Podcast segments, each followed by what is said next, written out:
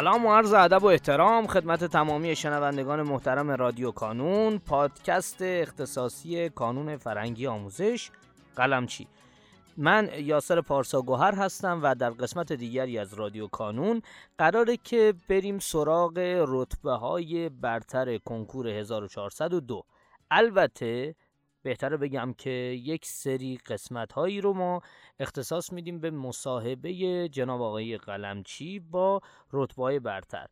و در این مصاحبه ها من پیشاپیش عذرخواهی می‌کنم که احتمالا به خاطر اینکه حالا محیط محیط استدیویی نبوده ممکنه کیفیت صدا بالا و پایین بشه. و امیدوارم که این مصاحبه ها با رتبه برتر بتونه حداقل انگیزه و حالا جهتیابی و پیش به سمت موفقیت رفتن رو در ذهن شمای دانش آموزی که هنوز حالا ممکنه یه سال دو سال یا چند سال تا کنکور داشته باشین بگذاره خب اگر موافق باشین بریم سراغ مصاحبه امروز.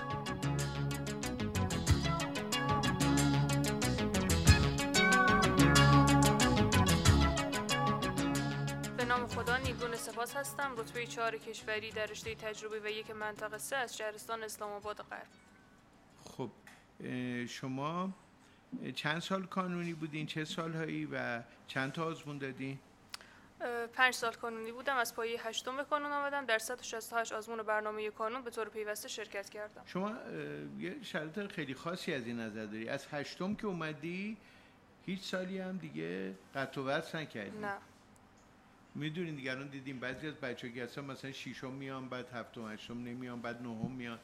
اولا شما چطور شد که مثلا شیشم نیومدین بعد هفتم نیومدین از هشتم اومدین؟ علت اومدنتون چی بود که به شما گفت بیان کانون؟ اون زمان اکثر همکلاسیام تو آزمون کانون شرکت می‌کردن و خب منم ترجیح می‌دادم توی یه آزمونی با اونا مقایسه بشم حالا علاوه بر مدرسه.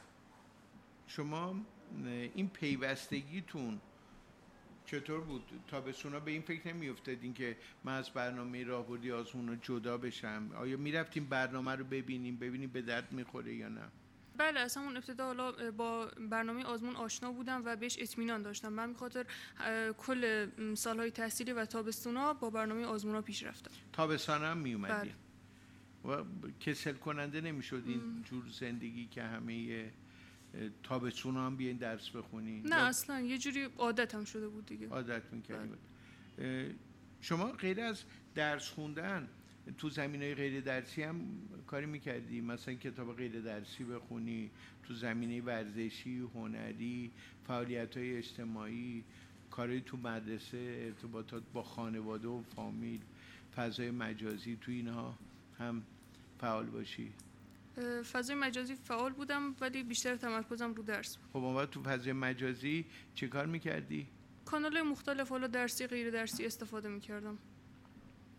شد که برای از این فضای مجازی برای درسایی که نیاز بیشتری داشتی استفاده کنی؟ بله. از حالا مطالبی که بود سوالاتی که توی کانال های مختلف میذاشتن استفاده می‌کردم. شما توی کلاس ها بیشتر با کلاس های آنلاین جور بودی یا با کلاس های حضوری؟ من کلا با هیچ کدوم نمی‌تونستم پیش برم. نه کلاس حضوری نه کلاس آنلاین. بیشتر خودخوان بودم. خودخوان بود بله. یعنی سال آخر مدرسه می‌رفتی نمی‌رفتی؟ چطور؟ سال آخر مدرسه نرفتم اصلا نرفتی. همش خودت می‌خونی آره. از کی خودخوان بودی؟ از راهنمایی. توی چه زمینه هایی درس خوندن شبیه بقیه بچه ها بود؟ تو چه زمینه هایی خاص بودی و متفاوت از بقیه بودی؟ اول بحث برنامه ریزی. خب مثلا معمولا برنامه ریزی دانش آموزای دیگه طوری که خیلی فکر می‌کنم دقیق باشه برنامه ریزی روزانه و اینا. در حالی که من اینجوری نبودم. خیلی به خودم راحت می‌گرفتم و حالا طبق حال و هوایی که مثلا هر روز داشتم تصمیم می‌گرفتم چجوری درس بخونم. روش درس خوندنم توی همه درس ها من اولین کاری که می‌کردم سراغ کتاب درسی می‌رفتم. حالا شاید خیلی ها اول سراغ درسنامه برن. توجهشون مخصوصا تو درس ریاضی و فیزیک زیاد به کتاب درسی نباشه در حالی که من همیشه شروعم با کتاب درسی بود. نسبتی که تست می‌زدی و درس میخوندی روخانی می‌کردی چقدر بود؟ 60 یا 70 درصد تست 30 40 درصد هم خوندن توی ابتدای سال چه نسبتی بود؟ انتهای سال چطور بود؟ ابتدای سال که اینجوری بود حالا انتهای سال دیگه بیشتر درگیر آزمون جامعه و اینا بودم.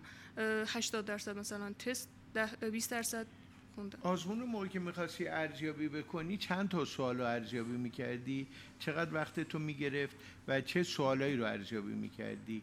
نزده ها اشتباه ها هر دوتا یا اونایی هم که درست زده بودی ولی شک داشتی که خوب و دقیق متوجه شده بودی سراغ اونا می‌رفتی؟ غلط و نزده که کامل سوالات شک دارم بود معمولا بیشتر از 20 تا نمی‌شد. خیلی هم وقت نمی‌گرفت. چقدر وقت تو می‌گرفت این کار؟ یه ساعت دو ساعت بیشتر نمی‌شد توی ریاضی امسال که سخت شد اولا چند درصد زدی و 55 درصد. 55 خب خیلی خوبه. 55 خیلی خوب. می‌دونی از خیلی از بچه جلوتری ها؟ می‌دونی تو رشد می‌دونی درصد بقیه رو؟ در فقط درصد رتبه یک و دو رو می‌دونم. اونا چنده؟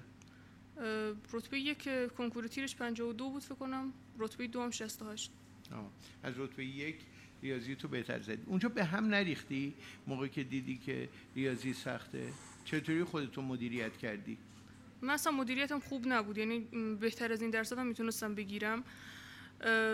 و خب روز کنکور اصلا از عمل کرده خودم راضی نبودم. ولی خب سعی کردم حالا سر جلسه آزمون سوالاتی که می‌تونستم حل کنم. هرچند درگیر یه تعداد سوال خیلی سختم شدم که به جواب نرسیدم. آه یعنی وقت تو زیاد سر اون سوال آره. سخت و متمرکز شدی. یعنی لجوازی یه مقدار دیگه. آره. آره. چقدر لجوازی خیلی زیاد. آره. یعنی گفتیم من باید روی این سوال رو کم کنم. این نباید در برابر من نیلگون سپاس ارزندم کنه. خب اونا رد می شدی می‌رفتی سر بقیه. گفتیم من باید ثابت کنم که من نیلگونم و حتما هم بایستی که اینا رو حل کنم. روی چند تا سوال وقتی یاد گذاشتی؟ دو یا سه تا. تو چه درسی؟ همون درس ریاضی. هم تو همون ریاضی آره. وقتی یاد بود. ولی وقتی کم نیاوردی که. زیاد نه. شما توی تلفیق امتحان نهایی و تست و کنکور چطوری اینو تلفیق کردی؟ من امتحان نهایی رو خوندم براش از فروردین اردیبهشت شروع کرده بودم و مثلا تا حد رو دروس عمومی مسلط بودم. ولی خرداد کل وقتم رو گذاشتم روی امتحانات نهایی. روی کار تستی و تشریحی چطوری تمرکز می‌کردی؟ نسبت این دوتا رو. نسبت تستی که بیشتر بود دیگه مثلا 70 درصد تستی 30 درصد تشریح. دی و تیر رو چطوری هماهنگ کردی؟ بیشتر به فکر تیر بودی یا به فکر دی بودی؟ چون امسال می‌دونین دیگه امسال چون تغییر پیدا کرد کنکور دو مرحله ای شد شما تصمیمت از ابتدا چی بود؟ به فکر این بودی که کار اصلیت رو رو دی متمرکز کنی یا تیر؟ با توجه به عمل کردی که توی تابستون داشتم زیاد از درسای دوازدهم پیش نبرده بودم مطمئن بودم که زیاد نمی‌تونم آماده بشم برای کنکور دی پس هدفم از همون ابتدا روی کنکور تیر بود. خب توی دی نمرات بهتر شد یا توی تیر؟ تیر. توی تیر بهتر. پس با برنامه خودت پیش رفتی آره. دیگه. اینش اون کاری که خودت انجام دادی خیلی از خودت راضی هستی به خودت یه پاهم میدی چیه؟ تو همین سالی که درس خوندی. همین تلاشی که داشتم اینکه هیچ وقت درس خوندن رو ول نکردم. همیشه بهش متحد هدف چیه؟ می‌خوای چه رشته بزنی؟ بعد آینده رو چگونه پیش بینی می‌کنی پیش بینی که نه می‌سازی. چون پیش بینی مال زمانی که آدم خودش نسازه. رشته پزشکی رو انتخاب می‌کنم. حالا تو دانشگاه هم با امید خدا به همین صورت جدی جدی پیش میره تخصص رو فکر کردی؟ نه. حالا شرایط آینده دیگه تعیین می‌کنه. از منطقه شما تالش این رتبه رو داشتیم تو اسلام آباد غرب؟ رتبه تک رقمی داشتیم کنکور سال 95 رتبه 6 منطقه 3 داشتیم. ولی الان فکر کنم کشوری و این منطقه حساب کنیم بهترین رتبه تاریخ رو شما آوردی در اسلام آباد. بله. انتظار خانواده و مدرسه شما چی بود؟ خانواده که مثلا پدر من خیلی وقت می‌گفتن که احتمالا جز رتبه تک رقمی میشی ولی خب خودم خیلی بهش امید نداشتم مدرسه هم فکر می‌کنم فکر می‌کردن که تک رقمی بشم اینجا می‌بینم که شما آزمون هدف گذاری و مشابه پارسال هم شرکت می‌کردی درسته؟ بله چرا؟ خب. غیر از آزمون اصلی که دو هفته یک بار بود هدف گذاری مشابه پارسال رو با چه قصد و انگیزه شرکت می‌کردید برای آمادگی بیشتر بری آزمون و مشابه پارسال هم که خیلی حالا نزدیک آزمون برگزار می‌شد. دیگه می‌خواستم تو اون روزهای انتهایی اشکالات خودم رو رفع بکنم ببینم که مثلا چه بیدقتی هایی تو این آزمون کردم و تو آزمون جمعه هم احتمالا پیش بیاد. نکته هستش که خودت بخوای اضافه بکنی؟ نکته خاص نه. ببین شما تونستی یه نتیجه درخشانی رو به دست بیاری دیگه. یعنی منطقه سه اسلام آباد غرب رتبه چاری کشوری. حالا رتبه یک اینجا هم سونیا مرادی هشت رود منطقه سه رتبه نوع کشوری. آقای نیکوکار منطقه سه اسفراین رتبه یک کشوری. شما این که می‌بینید که بچه های منطقه سه اینطور رتبه های کشوری رو به دست میارن به نظر یه تغییری هست؟ میشه انتظار داشته باشیم تو سال بعد باز بچه منطقه سه تو رتبه کشوری هم مثل شما بدرخشن بله قطعا سالهای آینده احتمالا تعداد حالا نفرات که از منطقه سه هستن توی برتر کشوری خیلی بیشتر هم میشه. می‌دونید دیگه پارسال هم پرناز حسنزاده از منطقه سه یاسود شد رتبه یک کشوری تجربی. و قبل از اون سال 88 برای اولین بار یادت هست که بله. از منطقه خود شما بود دیگه. رستگار رحمانی تنها که از پاوه جوان رود رتبه یک کشور شد. البته ایشون سال قبلش هم سال 85 هم کنکور داده بود. سه سال بعد دو مرتبه اومد کنکور داد. ولی به نظر می‌رسه که منطقه سه امسال که خیلی نتیجه خوبی داره. حالا امیدواریم که سال بعدم بتونن این بچه های نتیجه عالی رو بگیرن. در مقایسه منطقه سه و بچه های منطقه یک و دو تحلیل شما چیه از لحاظ نتیجه که می‌گیرن؟ نتیجه که می‌گیرم به نظرم داره خیلی نزدیک میشه به نتایج بچه های منطقه یک و دو. و دیگه تفاوت چندانی بینشون نیست. با تلاش بیشتر دارن جبران می‌کنن. امکاناتی که بچه های منطقه سه دارن با منطقه یک چقدر فرق می‌کنه؟ واقعی بخوایم ببینیم. یعنی شما می‌تونید یه دیده یه تحلیل واقعی و از یه موضعی که به نتیجه رسیدی داشته باشی که واقعا چقدر تفاوت الان وجود داره؟ تفاوت به نظرم داره کمتر میشه. مثلا منی که از منطقه سه بودم تمامی امکاناتی که مورد نیازم بود و به نظرم در اختیار داشتم. اگر کجا بودی؟ همین جایی که بودم. حتی اگر